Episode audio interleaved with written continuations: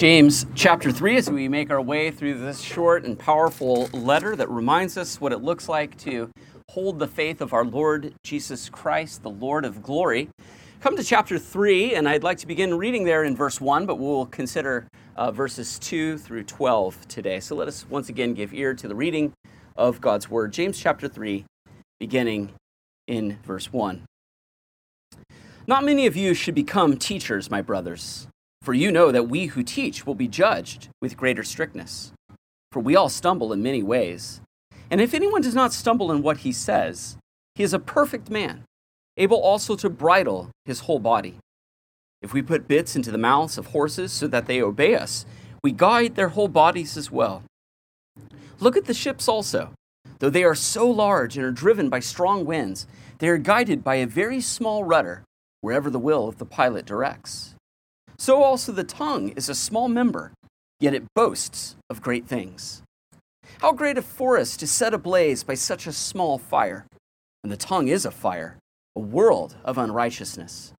The tongue is set among our members, members, staining the whole body, setting on fire the entire course of life, and set on fire by hell.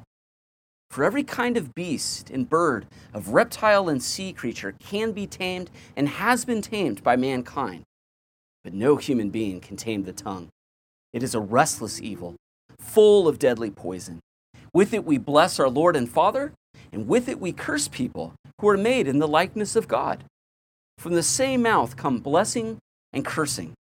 My brothers, these things ought not to be so. Does a spring pour forth from the same opening, both fresh and salt water? Can a fig tree, my brothers, bear olives, or a grapevine produce figs? Neither can a salt pond yield fresh water. The grass withers and the flower fades, but the word of our God shall stand forever. Let's ask his blessing upon it now. Dear Heavenly Father, we thank you for your word. We thank you for the fact that it is living and active and sharper than any two edged sword. So we pray that as your word is proclaimed today, that you might grant to us faith to believe all that is promised to us in the gospel, as well as hearts of gratitude for all that Christ has done. And we ask this in his name. Amen. Well, beloved of the Lord, let me ask you what do you think is the most powerful muscle in the human body? Well, it depends. Depends on what you want that muscle to do. Of course, the largest muscle in the human body is the gluteus maximus, that thing that you're sitting on right now. Uh, that's responsible, of course, for keeping our posture upright, for helping us lift things, for helping us go up a flight of stairs. It's a very powerful and important muscle. The hardest working muscle in the body, of course, is the heart. That thing that constantly pl- pumps blood throughout your body. Throughout the course of your lifetime, it will beat 3 billion times. It is a workhorse of a muscle. Perhaps the muscle that has pound for pound the most power is the masseter muscle. That's the muscle that is in your jaw, the thing that you use to bite and to chew. The average human can, can apply 200 pounds of pressure from their molars. It's a powerful muscle. But if you're asking for the type of muscle that defines who you are, that can radically alter your entire course of life, as well as the lives of those around you, there's no question. The most powerful muscle in the body is your tongue. And that's because, boys and girls, you use your tongue to talk. And if you doubt me, don't do it now, but maybe after church, after you've washed your hands, I want you to grab onto your tongue and try to say something. You won't be able to say it, it'll be really funny. Well, we use our tongue to talk, and so that's why James is talking to us today about the tongue because our speech is very powerful. We, were, we used to say sticks and stones can break your bones, but words can never hurt you. Well, that is not true. The tongue is very powerful. So, just as a reminder of the context, last week, James began his chapter by warning his readers that not many of them should become teachers. And that's because of the fact that we're all sinners and we all stumble in many ways, not the least of which with our speech. And since it's the teacher or minister's job to talk, to communicate, we recognize that they will be judged People like me will be judged with greater strictness by what we say in the church. And so it makes sense that only those who are properly called and qualified should undertake such an office in the church. But starting in verse 2, we see James broaden his application, his exhortation to his entire audience when he says, We all stumble in many ways, and he speaks of the need for us to control what we say. He says, If you are able to bridle your tongue, if you are able to control your speech, you will be a perfect man. Now, some commentators suggest that when James uses this word perfect, he really just means mature. And that is a, a, proper way to translate this Greek word to mean it's a, you're a mature person. But we've already seen this word before in his letter. He's already defined for us what he means by perfect, all the way back in chapter 1, verse 4. He speaks of us being perfect, complete, lacking nothing. And so when James uses this word perfect, he's not just talking about being mature, but being perfectly mature, being perfect in your in your actions in thought, word and deed. Being, in other words, just like the Lord Jesus Christ. And so he says with just a tinge of of hyperbole that if you are able to control this muscle right here, if you can control your speech, you can control your entire body, all of your actions. And that's simply because it is so hard to control your tongue. It is so hard to tame your tongue. It's just, it is so easy to open your mouth and say whatever is on the top of your mind. But James tells us we need to bridle that thing. As a matter of fact, part of pure and undefiled religion is not just visiting widows and orphans in their need, but it is bridling your tongue as he tells us back in chapter 1, verse 26.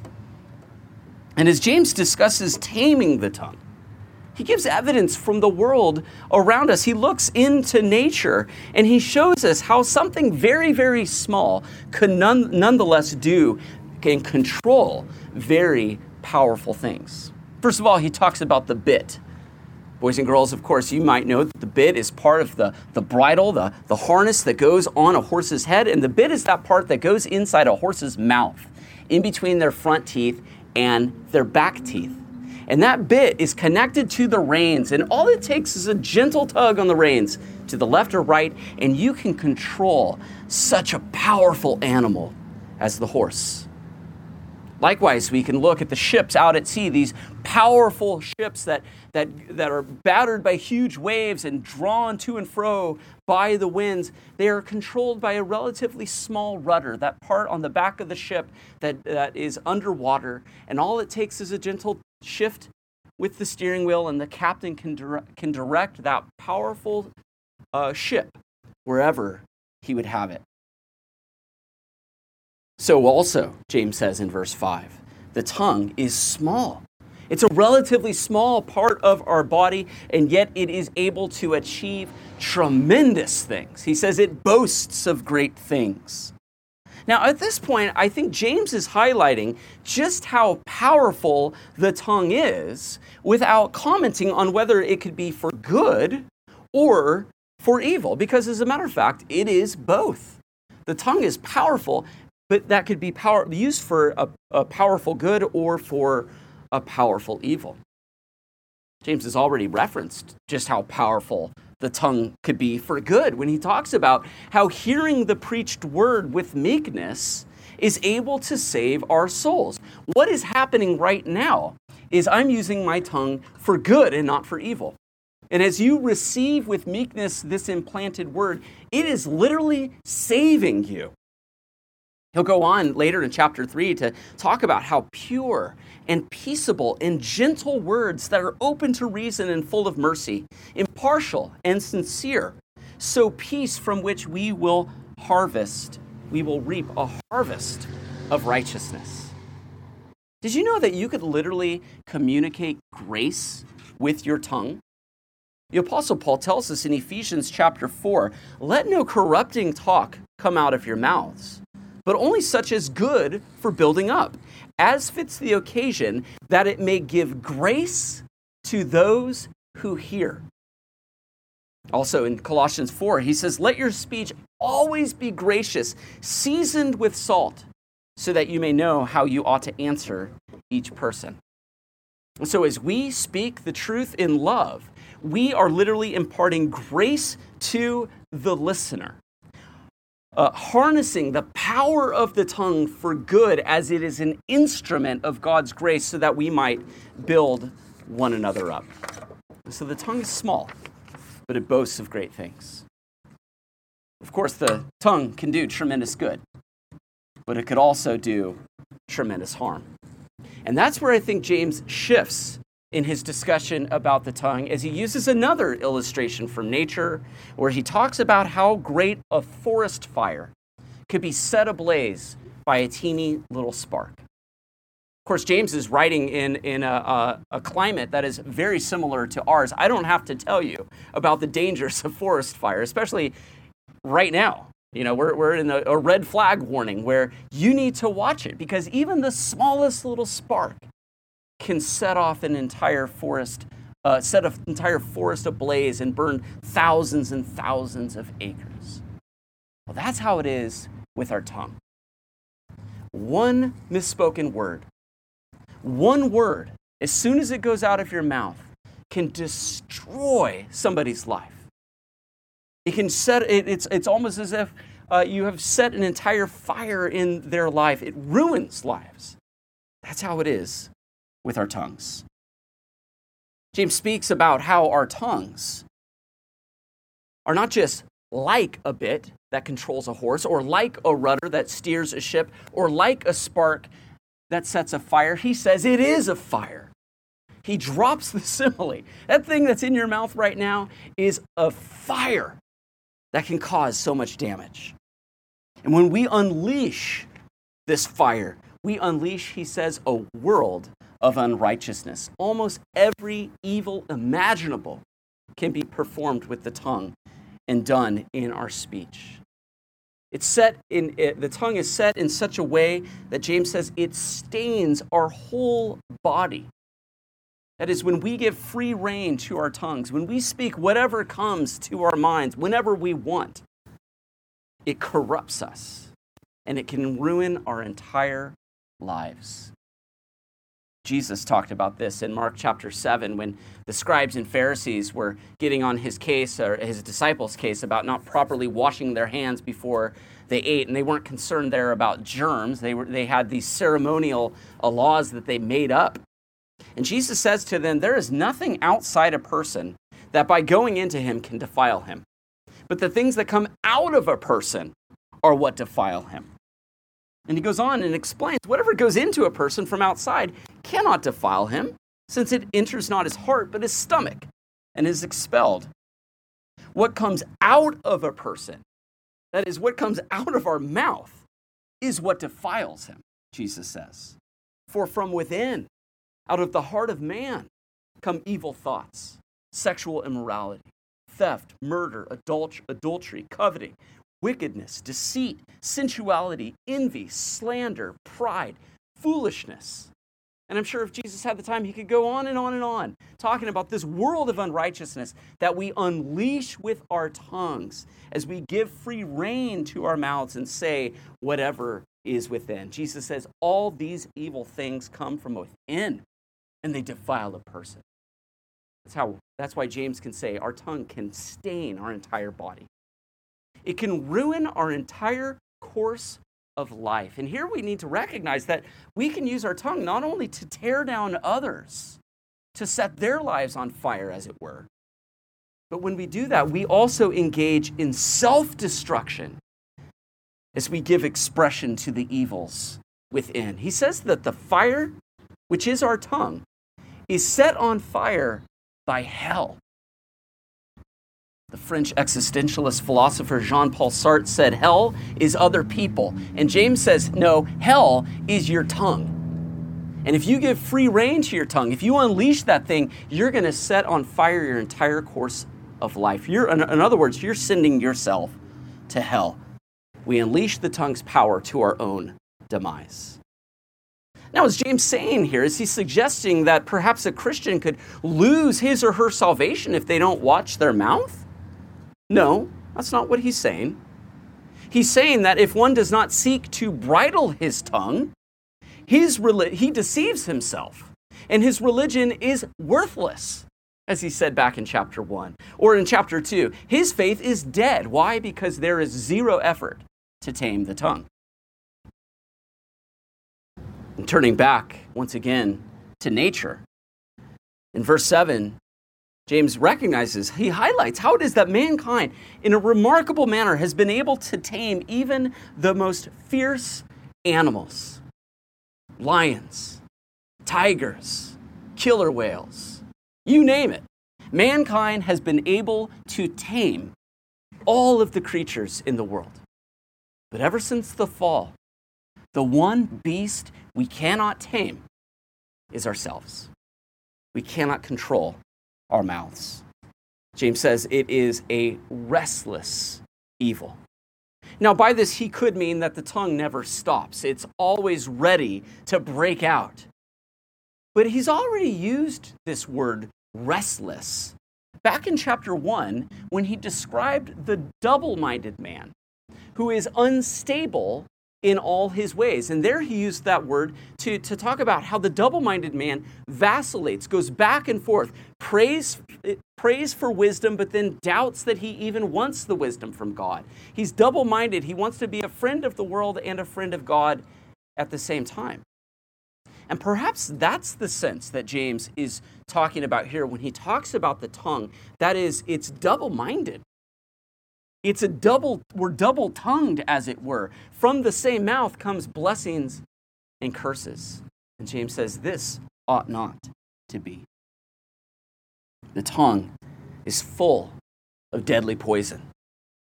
No doubt James here has in mind Psalm 140, where David says, Deliver me, O Lord, from evil men. Preserve me from violent men. They make their tongue sharp as a serpent's, and under their lips is the venom of asps. You may say, well, that's just true of other people. That's not true of me. But you see, the Apostle Paul quotes this very psalm in Romans chapter 3 as he's speaking about all mankind by nature. By nature, we are vipers in diapers, and our tongue, our forked tongue, is the thing that we use to unleash this deadly poison. And what makes this poison so deadly and so lethal is it pours forth from the same mouth by which we sing sweet praises to God. Not only the same mouth, we kiss our mothers with, but the same mouth that we praise God with. We then turn around and curse our neighbor who is made in the image of God. Do you recognize the hypocrisy there that James is pointing out that we do when evil of our fellow man? Our fellow image bearer, because when we insult them, we ultimately are insulting God, in whose image they were created. And such behavior is completely inconsistent with who we are in Christ Jesus. It is out of place, as James, as as uh, as Paul reminds us in Ephesians chapter five. In Ephesians five, Paul's showing us how we ought to be imitators of God as dear, dear, children. And part of that means, he, he says, let there be no filthiness, nor foolish talk, nor crude joking, which are out of place. That is, it's inconsistent with who we are in Christ. But rather, instead, Paul says, let there be thanksgiving. Thanksgiving is what we should be known as not as those who tear down, not those who engage in filthy or foolish or crude language. To highlight this, this need for consistency in the Christian life, James once again turns us back to nature. Now, boys and girls, if you wanted to eat a fig, would you go to an olive tree? If you wanted to have an olive, would you go to a grapevine? Well, of course not. You see, Plants produce according to their kind. A, fig tree will produce figs, and an olive tree will produce olives, and a grapevine will, will, of course, produce grapes. So it is with the spring. If you find a fresh water spring, it will gush forth fresh water, not fresh and salt water. It won't be fresh one day and salty the next and then back again. No, there is this consistency that we expect in nature. And James says we ought to expect that in our Christian lives. Living consistent with the fact that we have been, uh, a life that is consistent with the fact that we have been raised with Him. Jesus taught the same thing in Mark, Matthew chapter 7. He says, Are grapes gathered from thorn bushes or figs from thistles? So every healthy tree bears good fruit, but the diseased tree bears bad fruit. A healthy tree cannot bear bad fruit, nor can a diseased tree bear good fruit. Jesus and James' point is clear. If we are good trees, we ought to produce good fruit. If we are healthy springs, we ought to spring forth fresh water that revives the soul. Now, will we do this perfectly? Well, of course not.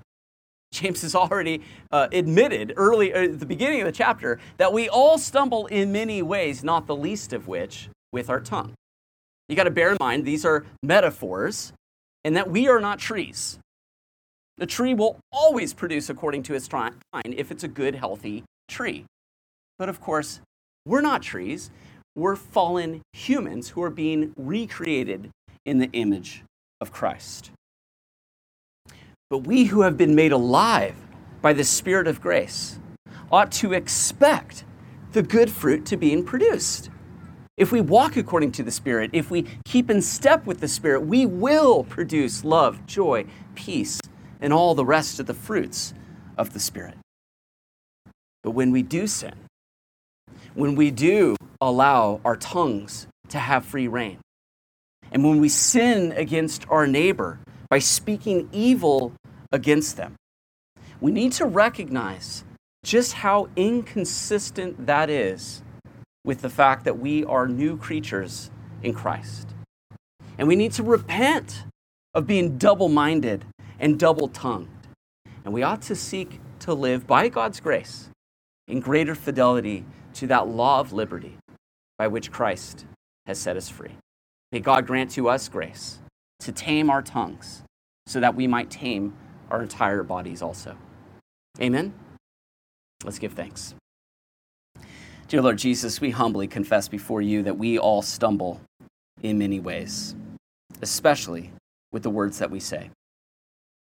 And yet, Lord, we, are, we, thank, we thank you for the fact that when you came, you were perfect, complete, lacking in nothing. And you always spoke the truth in love so that it might give grace to the listener. We thank you for your sacrificial death that washes away all of our sins, uh, washes away uh, the times in which we are double minded and double tongued. And Lord, we pray that you might create us anew, renew us by your Holy Spirit, so that we might more and more bridle our tongues, so that we might give glory to God and build up our neighbor. And we ask all this in your name. Amen.